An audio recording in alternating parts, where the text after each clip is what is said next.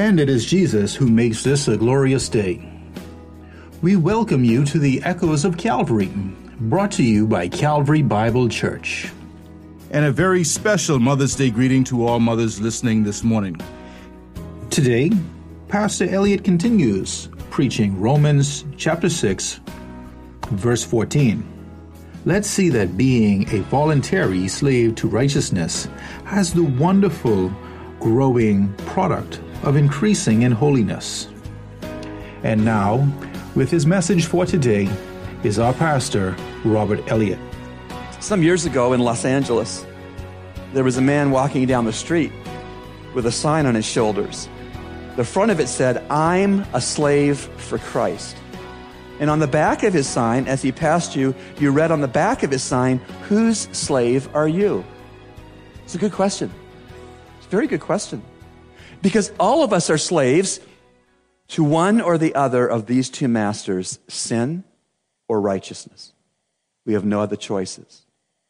And by the way, the very nature of our humanity is that we are made to serve and to be controlled by forces beyond our own power. That's part of being a free moral agent made in the image of God. So it may surprise you, it may rub you the wrong way, it may be new to you, but at no time can we actually be our own masters. At no time can we actually function as spiritual free agents. Before conversion, sin was our master, and after conversion, God and his righteousness are our master unless in our flesh we revert to living with sin as our master.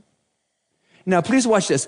Whereas we actually are never our own masters, we are, there are times when we think we are. When we do think that we are our own masters, actually we are living with sin as our master.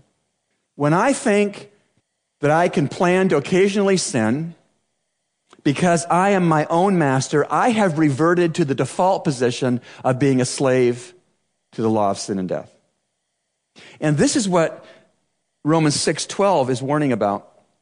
Therefore, do not let sin reign in your mortal body that you should obey its lusts. And then verse 19 of chapter 6. I am speaking in human terms because of the weakness of your flesh. For just as you presented your members as slaves to impurity and to lawlessness, resulting in further lawlessness, so now present your members as slaves to righteousness, resulting in sanctification. When Paul says that I'm speaking in human terms in verse 19, he's referring to the then everyday human illustration of literal slaves and literal masters in the Roman Empire. And so, spiritually speaking, you as a believer are not compelled to be a slave of sin anymore, but rather you are a voluntary slave to Christ and to righteousness as you let the Spirit of God empower and guide and control you for that living. Now, please note something else that both slavery to sin and slavery to righteousness have growing products that are very different. Slavery to sins, growing product is increasing wickedness. If you as a Christian present yourself to the law of sin and death and revert and live out of your flesh, the growing product of your choices and your living will be increasing wickedness. We were talking in the pre service prayer meeting for families and marriages that we needed to repent as a church and as individuals and as a Christian evangelical community in the Bahama land for at, we, when we have lived in our flesh as believers and increasing wickedness has been the product of our lives. And people look at us and say, if that's Christianity, I want nothing to do with it. When believers present themselves in a foolhardy way to the law of sin and death as master, then increasing wickedness is the product of that life. But on the other hand, when Christians present themselves in the power of the Holy Spirit as slaves to righteousness, there's a different growing product. It's increasing holiness. That's what the person who works at your workplace who doesn't know Jesus Christ needs to see your increasing holiness. That's what your spouse, who is not yet a Christian, needs to see increasing holiness. That's what your teacher at the College of the Bahamas or in high school or in elementary school who doesn't know Jesus, that's what she needs to see. She needs to see your increasing holiness. When I transact at Super Value and Fresh Market and all the places I transact, what they need to see in the senior pastor teacher of Calvary Bible Church is increasing holiness. And so slavery to sin's growing product is increasing wickedness, while slavery to righteousness' growing product is increasing holiness. And these facts really are a restatement and an expansion of verse 13 in this chapter. See it? Verse 13. And do not go on presenting the members of your body to sin as instruments of unrighteousness but present yourselves to God as those alive from the dead and your members as instruments of righteousness to God. The toolbox we talked about, your eyes, your ears, your mouth, your hands, your feet, the tools. No longer present them as instruments of unrighteousness, but instead present the tools in your toolbox to God as those alive from the dead. It's our choice.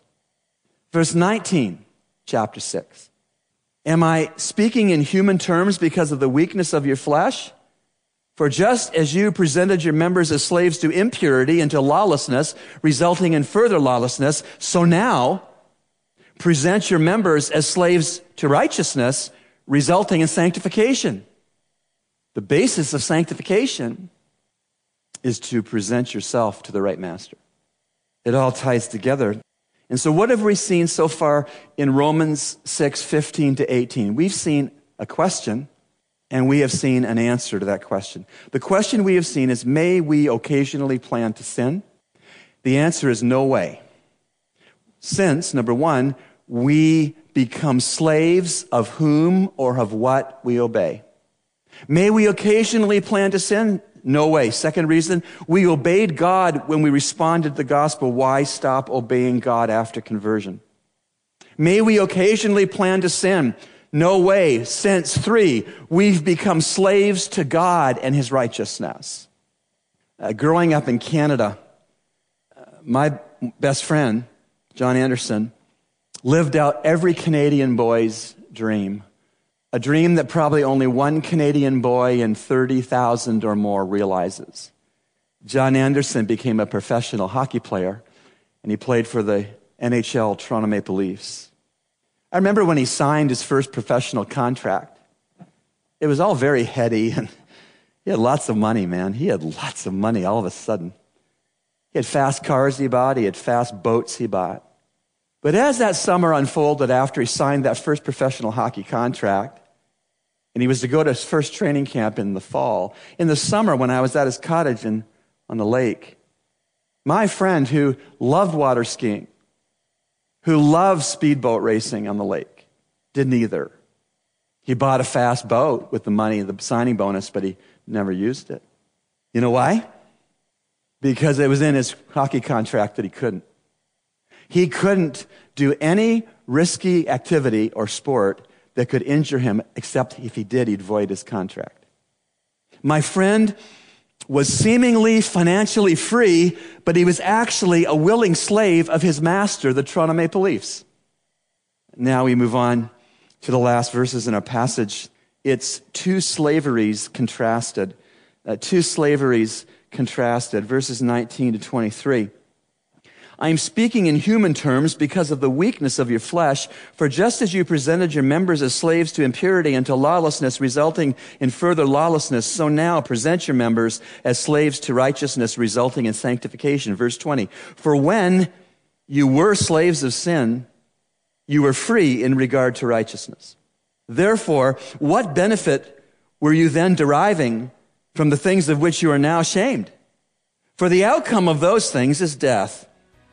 But now, having been freed from sin and enslaved to God, you derive your benefit resulting in sanctification. And the outcome, eternal life. For the wages of sin is death, but the free gift of God is eternal life in Christ Jesus our Lord. Thanks, Pastor Rob, for your message today. And now it's time for Youth Talk with Pastor Nicholas Rogers. Good morning. This is Pastor Nicholas, another edition of Youth Talk, and today we want to continue talking about what it is and the cost of following Jesus. Last time, if you remember, we talked about how there were great crowds following after Jesus. And instead of Jesus saying what the crowd wanted to hear, and even as you consider in our churches today, a lot of times the pastor may say what the congregation wants to hear. But Jesus doesn't do that. Jesus says, I'm going to challenge you. I'm going to make you think. I'm going to, you know, challenge the way that you consider the relationship that you have with me. And he says this in verse 20 If anyone comes to me and does not hate his own father, mother, wife, and children, and brothers and sisters, yes, even his own life, he cannot be my disciple. Whoever does not bear his own cross and come after me cannot be my disciple. Verse 28 For which of you wanting to build a tower doesn't first sit down and calculate the cost to see if he has enough to complete it? Otherwise, after he's laid the foundation and cannot finish it, all the onlookers will begin to ridicule him saying this man started to build and wasn't able to finish. And we left off right there last week as we considered talking about the cost. And in case you didn't get it the first time, Jesus continues on and talks about the cost of following him. And verse 31 says, Or what king going to war against another king will not first sit down and decide if he is able with 10,000 to oppose the one who comes against him with 20,000? If not, while the other is still far off, he sent a delegation and asks for terms of peace. In the same way, therefore, every one of you who does not renounce all his possessions cannot be my disciple. You see, Jesus shows an illustration that we can all imagine as we think of a war. And as you think of one king having 10,000 and another king having 20,000, double the men.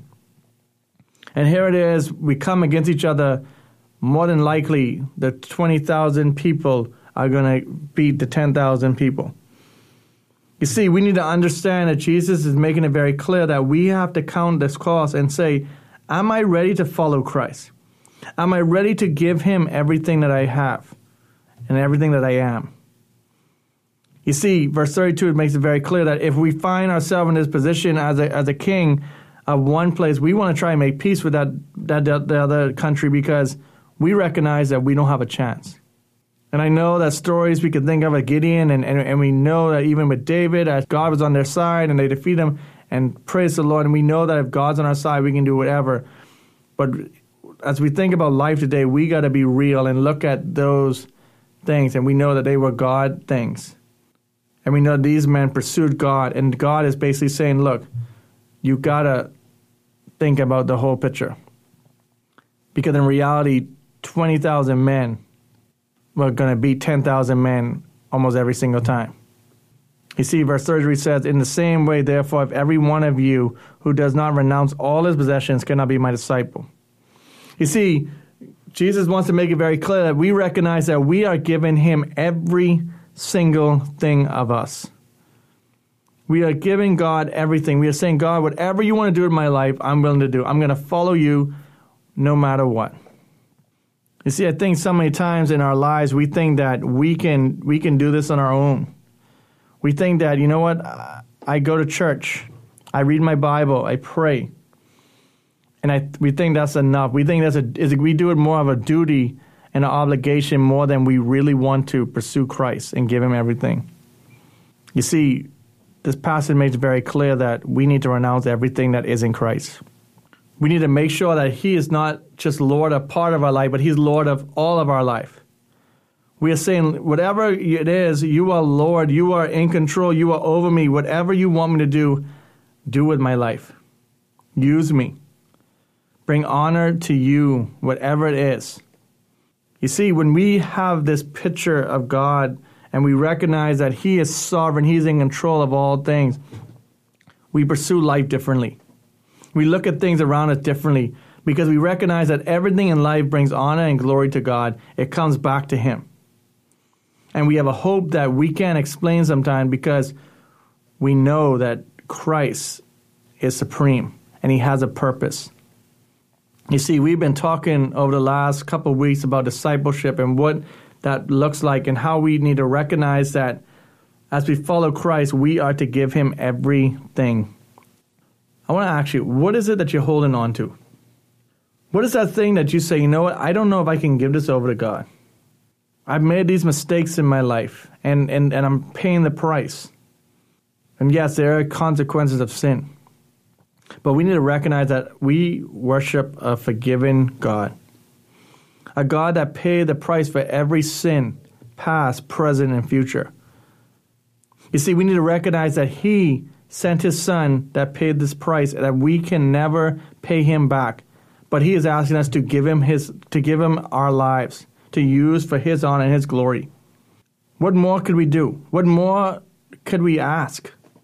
I think too many times we think that we're doing God a favor, but no, no, no. He has done us the favor by us being a part of His family because we worship a good Father, a Father that is always there for us. When we even can consider if our earthly Father has hurt us in the past. And I know this is why some people have a problem to look at God as a Father, but we need to recognize that He is different than any Father that we have on this earth. He's a God that cares for us. He's a God that loves us. He's a God that wants to be there for us. So I challenge you this morning to really examine your heart and say, God, I want to give this to you.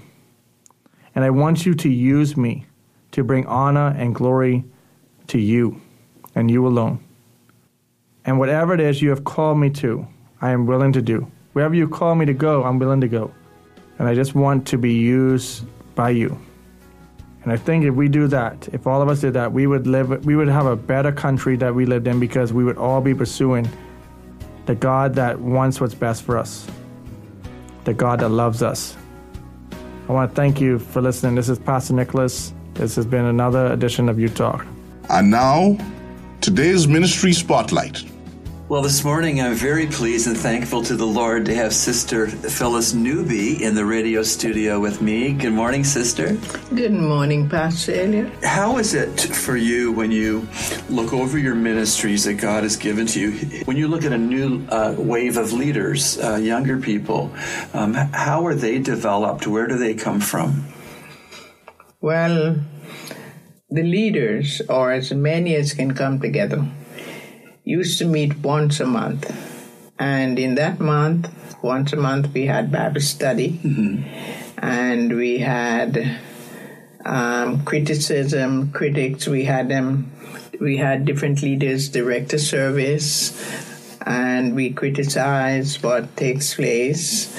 And that was how we started building up. And then we had, we were blessed to have different um, Bible leaders from outside of Haiti coming in to share with us from time to time.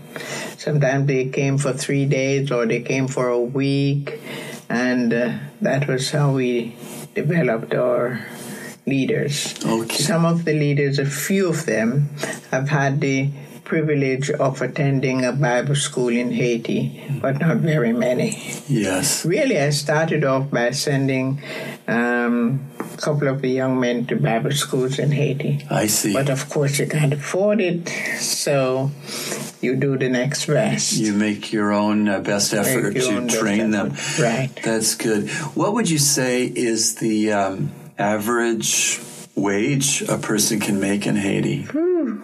Generally, with the American dollar as high as it is right now, it's about between 90 and 92 Haitian gourdes to one US dollar. Okay, yes.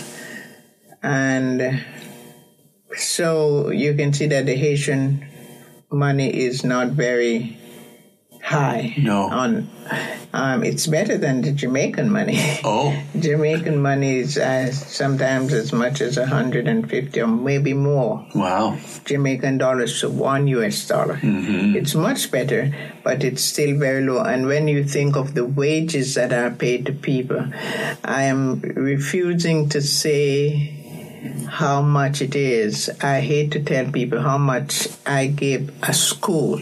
Now, I'm not talking about a teacher. I'm talking about a school. They want to start a school in an area. And they said, Can you help us? I said, No. And then they wait until sometime after. And I said, Yes, all I have is the equivalent of 25 US dollars a month. And they'll take it For a whole school. for a whole school. Wow. And I have ma- many of the schools that I that I have. That's what they get. Hmm. But they know that if they have if they have a death or or some special need, a sickness mm-hmm. or whatever, then they can always somehow the Lord always provides that we can help them, that they can be helped. Yes. Boy, um, I think it's easy for all of us to get a complaining spirit, but um, the Lord has blessed us in many ways, and as He's blessed Haitians, but to learn to trust Him. Is there any uh, danger in being a Christian in Haiti? Not really. Good. Not really. So no one is going to oppose the church with violence. um, in the if in the area there are extra um, vicious people, you know, with no, what is going on there now, we're have we're having all these um, warrings and so on.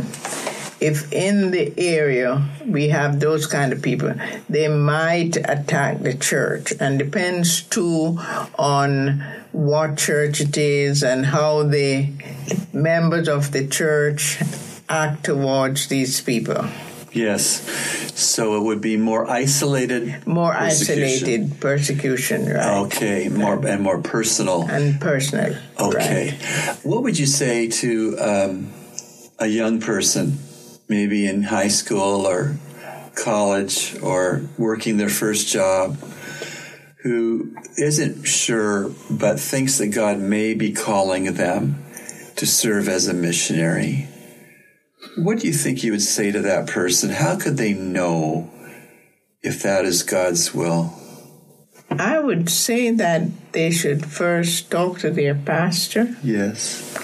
and uh, make sure that they keep in the Word of God Yes. because it's the Lord always confirms His Word to us. Yes. He doesn't let us go wandering and wandering and wandering. No. He always confirms His word to us. We stay with the word, and sometimes if we still believe that, maybe because we hope for that word and we got that word, mm. then get some praying, some people that you can trust and you love and you know they'll pray for you, and get some praying people. Get at least three people who will pray with you and pray for you. And um, I believe that in that way you will really know for sure. The Lord, as long as He's calling you, He's going to make you know it. Y- yes, he he's revealing God, Right? and he he confirms His will as we look to His Word, Yes, like you said, as we get some pastoral counsel from our Yes, pastor, sir. yes, and as we uh, summon other people to pray, pray for us Yes, to know God's will. Yeah. I like to say that God never plays hide and seek with His will for those who are prepared to do it before what they know it. I've never heard it put like that, Pastor, but that is beautiful. Well, praise the Lord. And that's what you've done. But to God's glory, Yes. He didn't play hide and seek with you because you were prepared to do His will before you even knew what it was. That's right. And so you've been such a blessing to Calvary Bible Church, but to so many other believers. You have been listening to the Echoes of Calvary, a radio ministry of Calvary Bible Church, Nassau, Bahamas. Due to concerns regarding COVID 19, we will not have a worship service today at our location on Collins Avenue. Instead, we will be streaming our service online this morning at 10:30 a.m. You can gain access to this service at www.calvarybible.org.bs or you can find us at CBC Body on Facebook. Our stream will also be held there. We encourage your comments, and you can write us at eocradio at gmail.com. That's eocradio at gmail.com. Or P.O. Box N1684, Nassau, Bahamas. And remember, everyone needs the Savior.